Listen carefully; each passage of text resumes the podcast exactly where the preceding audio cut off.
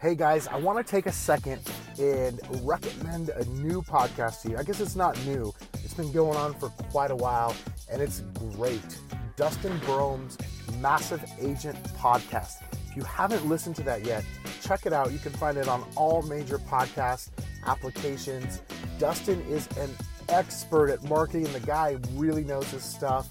And quite honestly, the reason I'm promoting it or asking you to go listen to it is because I find a lot of value out of it and the same reason that I even do this podcast, which is to learn from other realtors and to share information, is the same reason I want to share Dustin's podcast with you. So do yourself a favor if you're looking for more real estate centric co- uh, content and podcasts, take a listen. The Massive Agent podcast by Dustin Brohm.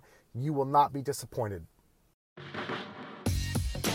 Welcome to iMinute with Kevin Kaufman and Fred Weaver, where we tackle the headlines and understanding of iBuyers. So, one of the misconceptions around iBuyers is that um, you know they haven't been around for a while, they may not even survive. Let's talk about both of those topics for a minute. So, on the uh, number one, Kevin Kaufman and I happen to live in Phoenix, Arizona, where iBuyers have been going strong since August of 2014. That is when Opendoor first started their iBuyer model was in August of 2014. So here we are, five plus years later. Of course, Zillow entering the space in uh, 2018 caused a lot of heads to turn, and now there's a lot of other people entering the space. So this iBuyer model, uh, we, I think five years in, we can we can say that this is no longer new. Fair statement, yeah. Kevin. I mean, in the Phoenix, Arizona area, nobody would say this is new or it's a fad. Yeah. Now the reality is, depending upon what part of the country you're in, if you're a homeowner or a real estate agent listening to this right now, uh, you might think an iBuyer model is brand new because it may be new to your market. These companies are very much still